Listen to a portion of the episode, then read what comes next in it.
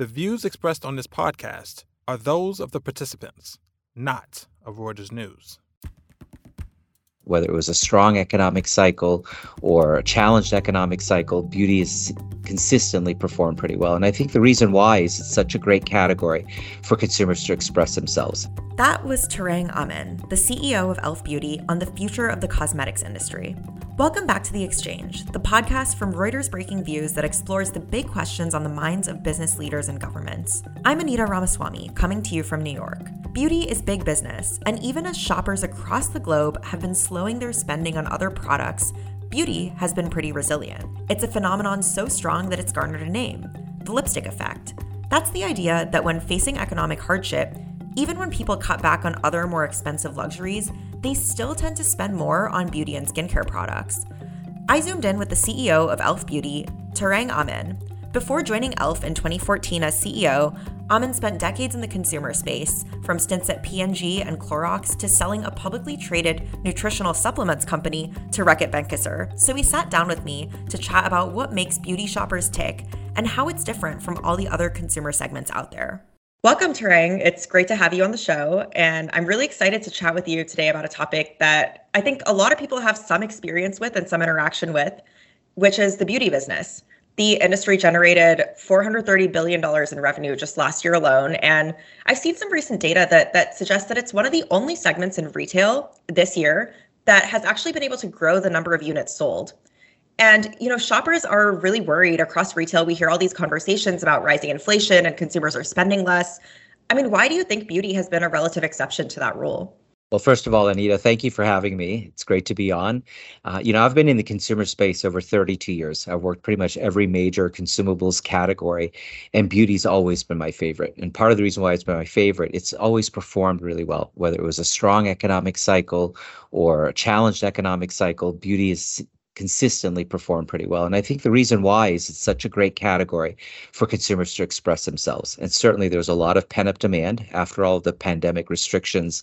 So I see you're definitely seeing that strength in terms of uh, consumers and their desire to get out and express themselves, and beauty benefits from that. You know, we've seen this trend over the past couple of years unfold, and I think it's really been unfolding ever since you took over at e.l.f. in 2014 of technology and social media changing the way that people buy beauty products. What sort of shifts have you seen? I mean, how has tech really changed the way this business operates? Well, you know, e.l.f. has always been a digitally native company. So we started 20 years ago selling cosmetics over the internet for a dollar. Everyone thought the company was crazy. You can sell cosmetics over the internet, certainly could make money selling a dollar. And while we've migrated to other channels, I would say digital has always been our main approach in terms of how we engage consumers. And we've seen that level of engagement just go up over the years. So not only is our digital business doing really well, but you know, we're also one of the pioneers on a number of we have a fundamental test and learn approach. So we've seen our, we were one of the first brands on TikTok, one of the first brands on Twitch, on BeReal, on Threads. And we see that constant trying and testing and learning and really meeting our consumers where they are has been a successful approach and we'll continue to do that. I think over the the long arc of the beauty industry existing, I mean, we've seen some trends sort of converge like you know women have increased purchasing power and we've seen the rise of influencer marketing and e.l.f. has been pretty well positioned to to take advantage of a lot of those trends i mean can you just talk to me a little bit about sort of the shifts that you've seen, you know, since you have a background previously in other consumer products and then yeah. shifting to beauty. How do those differ? How does how is beauty sort of the exception amongst the rest of retail and consumer? Well, I think beauty is particularly well positioned for people to express themselves. So it really lends itself well to a lot of these social platforms where you can share through social kind of how you're looking, your tips, the products that you're discovering. And so we see it as a great vehicle for consumers to connect and build community. And uh, I think it particularly lends itself well to that than other categories might. And we very much have continued to see that migration both online and through social. So you made, you know, a, a, pretty bold decision back in 2019 and you closed down all of e.l.f.'s branded stores and you decided that you're going to focus on selling in big retailers like the Targets and the Walmarts of the world as well as online. How much of your sales are coming from online? Yeah, so our digital business is up, gosh, triple digits. It's about 17% of our total penetration as a business, and uh, the rest is big national retailers, as you mentioned. But the great news for Elf is we're seeing growth across every channel and every customer in which we compete. I think it really goes back to fundamentally the value equation that we're able to deliver, our innovation, our ability and our marketing engine to engage consumers. So we've seen real success both digitally and offline. I do want to talk a little bit about your marketing, but we'll get to that in, in just a bit. I think first I want to ask you about a bigger question that's been on my mind. You know, I've been following beauty brands for a little while and I covered recently the IPO of Oddity Tech, which has done pretty well. That's a, another beauty business and they are focused on, you know, the tech portion of things. They use AI and that's sort of their focus. And so I'm curious, you know, as a beauty buyer myself, I wonder if we'll ever see a world where people are buying beauty products mostly online or exclusively online. Do you think that that customers will ever be ready for that? You know, I don't I don't think it'll ever be 100% online. I think digital penetration should continue to rise just given how well this category does with that and as I mentioned, we're having great success digitally, but I think there's a role for retail in this category. And if you think of our strategy, which is giving the best of making the best of beauty accessible to every eye, lip, and face, there's definitely a role for retail. And we happen to be, because of our strategy, in some of the best retailers there are for beauty Target, Ulta Beauty, Walmart, drugstores. So I think there's a role for both. And what we found is we bring everyone first and foremost to our digital channels, whether it be our website, from an e-commerce standpoint or through social. And we see that that actually also benefits uh, retail customers. And having that level of kind of breadth and availability we feel is important uh, beyond just being able to get it online. Elf has definitely you've been around for a while and have posted you know 18 quarters of revenue growth i think is, is the number and that's really impressive. And I'm wondering, in such a competitive space, you know, it seems like you've been really able to cut through the noise on TikTok and on social platforms. And every brand is trying to do that. I mean, what is it that you have done in the past and are going to do in the future to make sure that it's not just uh, a fleeting trend? You know, you're not just going viral once or twice, but this is a consistent strategy. I think there's a few things. I think first of all, we meet our customers where they are. So we take a look at where is, you know, we're the number one brand amongst Gen Z, amongst teens. Where are they hanging out? We want to hang out with them. We want to engage with them in an authentic way. And it's one of the reasons why we're always testing and learning and trying new platforms. And also, I think our overall proposition really speaks to them. Having these incredible products at these incredible values and our ability to authentically connect is one of the things that really propels our business. One of the things I find really interesting about Elf's success, and you've had great success over the past, you know, couple of years, is that you know I, i've been reading some research from mckinsey talking to different industry experts and it seems like the real growth is going to come from the higher end more premium beauty products whereas elf is really playing in the mass beauty space. So i i would love to hear how you how you're seeing that in the future and why you think elf has been able to sustain this level of growth when mass beauty doesn't seem to be where the consumers are going these days? Well, I mean, I think consumers are going both to prestige and mass. They both have pretty good growth rates. But if you look at our growth, it's been well in excess of both prestige and mass. Right. As you mentioned, 18 consecutive quarters of more than 20% growth each quarter.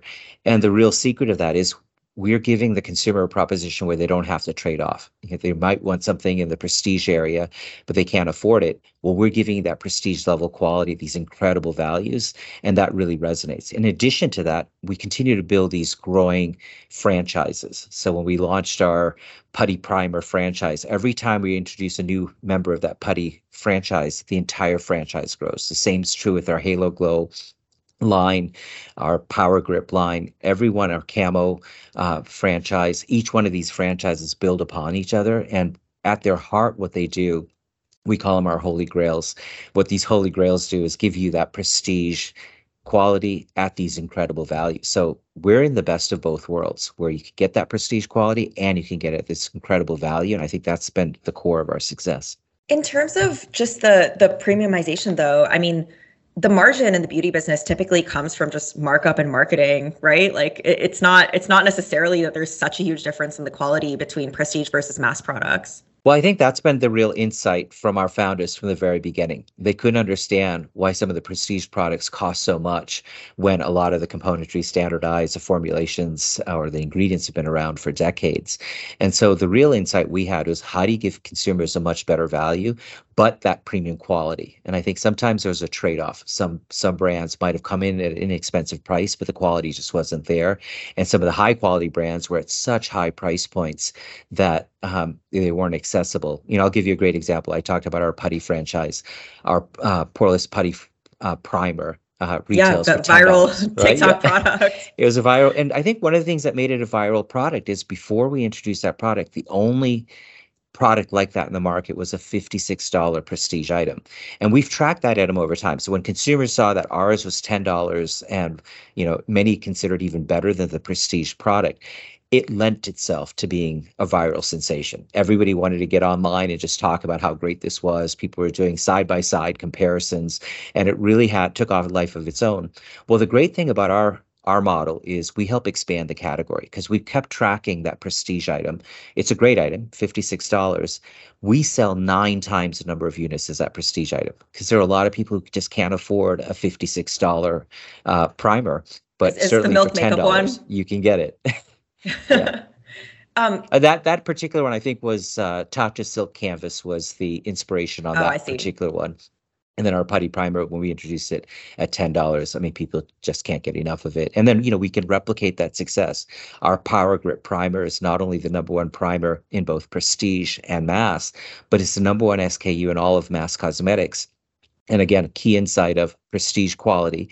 Many would say it's even better than a prestige item, but at an incredible price point of $10. I think we chatted a little bit about this, you know, last time we spoke, Tarang, but I for for the listeners here, I wanted to ask about IP in the beauty space and where these formulations are coming from because as someone who's, you know, spent a lot of time looking at the tech business and looking at all these other businesses that are very focused on patents, it seems to me that what you're sort of doing of you know duping these more premium higher end products could get messy in, in other industries. So how is how has that been a sustainable strategy in, in, in what elf has been doing well, I think the most important thing is uh, we're not a dupe brand because we always put our elf twist on. You know, I'll go back to our original primers. There was a prestige inspiration that was in a tube. We put ours in an air pump. Our formulation was different. We really look and kind of engineer them to be ideally better and at these incredible values. So I think that's the real secret. And in terms of IP, there's less IP in the beauty industry than um, some of the other industries. And I think, again, that goes back to that core insight of these are ingredient bases been around. So the real power comes from, I think, two things your ability and understanding of the core insights and how you formulate. All of our lab, our labs are co-located in our main facility. We do our own formulation, and then how we partner with other suppliers to really drive the best combination of cost, quality, and speed. And so I think that's a real the real secret is not necessarily being able to achieve that quality, but being able to do it at these extraordinary prices and then have a model that uh, engages with consumers where they can discover them. I'm also pretty struck by, you know, some of the data that I've seen on ELF products selling better than, you know, other brands in Target and in Walmart and in some of those retailers. What do you think has contributed to that relative success? in terms of you know the, those retailers are, seeing lower foot traffic not not necessarily the, the two that i mentioned but across the board why is it that you know the elf product is, is standing out on the shelf well, I think consumers recognize you can have that prestige quality these great prices. Um, I'll give Target's a great example. Target was our first national retail customer. We're now the number one brand Target carries across all of color cosmetics by a pretty wide margin. And if you look at how we've done that, we've done that by being able to grow consistently year after year after year. So it's not just the quality of the products at these values, but we've also had a real focus on productivity. I think too often uh, brands just try to proliferate their brand in as many retailers as they can or get as much space as they can. And our right. model is really how do you have the best productivity? And when I say productivity, it's dollars per linear foot of sales. We have the strongest productivity at Target, at Walmart, across a number of different customers because we really focus on it each year. Every year we go and we proactively take off almost 25% of the SKUs a retailer will carry because we have insights from our own digital business on what will sell better which ones have higher reviews. And so we proactively do it. And we've been able to sustain incredibly strong comp growth. You know, I mentioned on one of our recent earnings calls recently at Ulta Beauty last year, we grew that business over 70% without any additional space. So it really talks to the strength of our unique model of being really taking the insights we're getting from our digital business and being able to apply them to the shelf and through better visual merchandising and really have very good support with these customers given that growth rate the innovation we have and also really importantly the consumer we pull you know we tend to uh, skew younger both we're the number one brand amongst teens we're growing amongst millennials if you take a look at kind of what really is driving that ability to engage them, they recognize the quality of these products, what we can do with social to really almost entertain them in a way that really builds that love for the brand. And you definitely see that translate in store. We've seen some other high profile sort of viral buzzy beauty brands, you know, succeed for a couple of years and, and get really hot. I mean, Glossier is one of, one that I'm thinking of. I know that they're more of a they started out with D2C and now they're pivoting back into retail, which is kind of interesting. So I would love to hear a little more context around your decision to shut down the e.l.f. branded stores and just a little more how you're thinking through where the future of beauty shopping is going to go. Yeah. So for us, I mean, we we had 26 retail stores. And the decision to shut them down really came from looking at our business and where we wanted to focus. As a digitally native brand, that's where we always want to focus first. And we saw tons of opportunity of what we could do digitally. And then, you know, we're in over 29,000 doors if you add up all of our uh, national retail customers. So as we looked at the choice for us, having our own boutiques, while they served one role, were really minor relative to the focus and the reach we could get digitally as well as through these national retailers. So for us, that was a choice we made. I know other brands may make other choices, but for the value we had, and and that choice ended up being a really good one because the money that we're spending on our our 26 stores, we're able to redeploy to our digital business that accelerated our digital business and really helped drive our business in national retailers as well. So for us, it was really a choice of focus and really making sure we did what we do best. Can you talk to me a little about how you've managed to cut through the noise on on different social platforms? Yeah, you know, there's so many our... new ones popping up all the time. Like there's all this controversy with Twitter. There's is TikTok going to get banned? Are they not going to get banned? And you know, it's a lot to keep yeah, well. Yeah, well, I think I think it's that approach. Being a digitally native brand, we're always testing and learning. So I remember a few years ago, my CMO came to me and said, you know, we need to be on TikTok because that's where Gen Z is. And at that time, there were no beauty brands on TikTok. And I said, well, if that's where Gen Z is, we absolutely have to be there. What's TikTok? Um, and yeah. and we approach each of these platforms with a great deal of humility. And so instead of just going and trying to do some kind of brand ad on TikTok, we we observed what were consumers doing. We saw, you know, they're really engaging on the platform with a lot of music, a lot of dance, a lot of having fun. So we commissioned our own song. We're the first ones to have kind of our own hashtag song uh, song for a challenge, and we saw, I think, 2 billion views on that. And we said, okay, we're doing something that's resonating with this community. And we kept going. By the time others started, you know, copying us by having their own song, we were already working with Simon Fuller to uh, promote a band they created on TikTok through TikTok. And we did a hashtag challenge to find a makeup artist that would go with that band. I think we got 15 billion views. Uh, uh, another thing that we saw was, you know, a lot of our community are gamers. So it was one of the things that led us to Twitch with our own channel.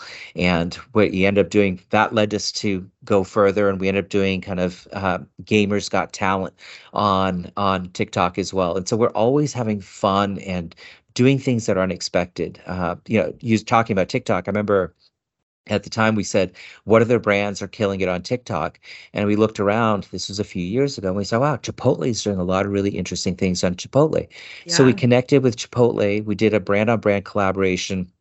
Uh, they call their food stand kind of their palette and we said, you know, that's that's interesting. That looks kind of like an eyeshadow palette. So we created a limited edition eyeshadow palette, a few other products, sold out in a number a of minutes. Got us, yeah, got us something like that's four fun. billion impressions.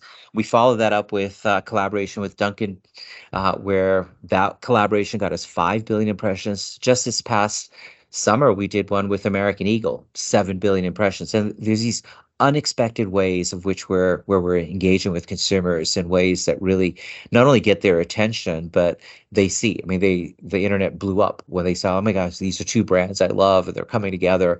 So we're always looking to find different ways but i think the important thing is we're doing things that are native to the platform. So our approach on tiktok is quite different than when we went on Twitch, we had our own channel, our ElfU channel, and that was a great way on Twitch to kind of engage there. We partnered with Lufu, the world's second most popular female gamer on a female empowerment platform. Uh, so each platform we go to, we really try to approach it in a unique way that speaks to our community and gets them to engage with us. What's the hurdle for um, joining a, a, new platform? I mean, I've been hearing about all of these different ones popping up recently, like not only alternatives to Twitter, but then the video streaming alternatives. Like there's Triller, there's you know all these other video platforms. Like, how do you decide that you're going to actually go after one? Well, I think what we decide, we decide uh, we're going to test and learn. Like so, when we when Threads came out, we are one of the first beauty brands on Threads. We don't know where that's going to take us, but let's say let's get a let's get a start. We'll learn yeah. something, and we're constantly learning, and that's how we approach it. And then we build from there. I gave you kind of our TikTok example. Uh, we're building on Twitch. We're building on these various platforms. So I think this mentality of constantly testing and learning, seeing what's working, and then doubling down on the things that we see have resonance uh, has been a successful formula for us. We've talked a lot about the marketing and the consumer facing work that you do, but I do want to talk a little bit about the behind the scenes, specifically the supply chain. You know, I've been reading about this company THG in the UK. They they do this end-to-end sort of e-commerce service model where they're providing those services to third parties. And when I'm thinking about Elf's business, I mean, it seems that you have this pretty strong network of suppliers and manufacturers just part of the reason that you're able to keep costs low I, I, imagine. Have you ever thought about acquiring them or you know selling out those capabilities to other brands or sort of expanding the suite of services that you're offering in that way? You know we we haven't thought about that as much mainly because we have a real area of advantage that fits our overall business model. So I'll explain that a little bit more. So we are unique in terms of the way we're set up with our suppliers, uh, where we pick like-minded suppliers, but it's our quality people in their facilities. It's our lean manufacturing techniques. It's our formulations and the way we work with them that gives us that combination of cost, quality, and speed. But it's not just the advantage we have on supply chain. That supply chain is really well integrated with our innovation model, where uh, we can offer these holy grail franchises at these incredible values, which is also integrated with our market marketing approach and then fundamentally with our team. So while you could take one aspect of that and say, hey, can we sell this on other brands and other services? We don't feel as is uh, as powerful as when you can put all of that together in an area that really drives real advantage. And you know that supply chain for us has been highly resilient. If you look at our growth rates, many supply chains couldn't keep up with the level of growth we have, and we've been able to maintain very strong customer in stock levels, mainly because they're laser focused on continuing to drive those advantages. How many SKUs do you have at any given time, you know, compared to let's say like another major mass beauty company? Yeah, so I'd say, you know, in total, if you went online, you'd probably find about 900 SKUs, which is, you know, comparable to other companies, maybe less than some of the some of the bigger companies that might have like 20,000 SKUs across their various brands. But if you then went into retail, if you went into a Target, on average, we have like the top 150 to 250 SKUs. So it's a pretty curated line that really is focused on that productivity. So you kind of have the best of both worlds. You have online the entire shade variation, every skincare product we sell. And then in national retailers, you have some of those kind of best selling items that seems that serves us well in terms of having both that breadth in terms of our coverage, but also having kind of the depth in terms of uh, shades and being uh, quite inclusive online. And what about phasing out products? I mean, people have their favorites and they want to keep using the same thing over and over again. Do you kind of focus more on the loyalty or do you focus more on introducing new and innovative products? Well, you know, the great news for us is in the nine years, over nine and a half years I've been CEO, our SKU count is pretty stable. So we're very good about proactively, I call it weeding and feeding, taking something and saying mm-hmm. we have a better approach. So you don't have this over proliferation of SKUs. And that's that's worked really well for us, where it's really this franchise approach, these holy grail franchises that can build year after year. And then we're lo- always looking at the line and saying, okay, what can we do to make it more productive? What can we do to to really appeal to consumers. And so innovation is really the center of our entire strategy. And it's one of those key drivers of both our productivity model, what our consumers want, and uh, as well as our profitability. We're not, we're, like I said, we don't over proliferate SKUs. We focus on these powerhouse franchises, and that's worked for us. I want to take this last uh, question to you and just ask something a little more high level. You know, I think what's on everyone's minds right now is like are we on the brink of a recession? Is this going to be, you know, we've been seeing a pretty marked slowdown in, in US consumer spending. And taking a step back, what, what do you think about that? Do you, do you think that that's what's going to happen? Do you think we're on the brink of a recession? And how do you think that's going to affect retail and, and your business? Well, I'm I'm hoping for the scenarios on a soft landing and not having a major recession, but you know, our fundamental goal is making the best of beauty accessible. And so as long as we can continue to deliver that incredible value equation, we're very well positioned in the market, whether it uh, whether there's a recession or not. I feel we can continue to grow. And part of that also confidence I have is all the white space we have. If if you take a look at our share, I talked about nationally, we're the number three brand. We passed both CoverGirl and Revlon last year. We have about a nine and a half share uh, nationally. We have an 18 share at Target. And the only difference between Target and other customers is they got a head start on e.l.f. by f- five or six years. So I'm quite bullish that we could double our color cosmetic share over the next few years. In skincare, we're one of the fastest growing skincare brands. I think our skincare consumption in track channels last quarter was up 127% relative to the category that was up 6%. So we're seeing this outsized growth and we have a long way to go in terms of what I see in skincare. And then internationally, you know, our international business last quarter grew 79% and it's primarily off two countries, Canada and the UK. So I'm actually quite bullish. Uh, one, because of our value equation and the quality of the products and our marketing engine but also because we have so many different areas of white space that we can pursue. Uh, I feel I'm very bullish both on the category, but especially on ELF. I actually do want to ask one one other question now that you mentioned it on the international business um, piece of things because the U.S. market, which is where I primarily spend most of my time, is so different from other markets in both in terms of consumer trends and in terms of consumer preferences. So, you know, as a primarily US based brand that's, you know, done some stuff in Canada and the UK and Europe, where are you seeing the next uh, potential spots for opportunity for for mass beauty really taking off as a category? Well, you know, I think in the mass beauty is huge in Western Europe. So that's definitely a focus area of ours. You'll see our brand continue to kind of expand across different countries in Western Europe. I'm also quite bullish on we have a great business with uh, Nykaa in India. Uh, Nykaa is an online beauty retailer.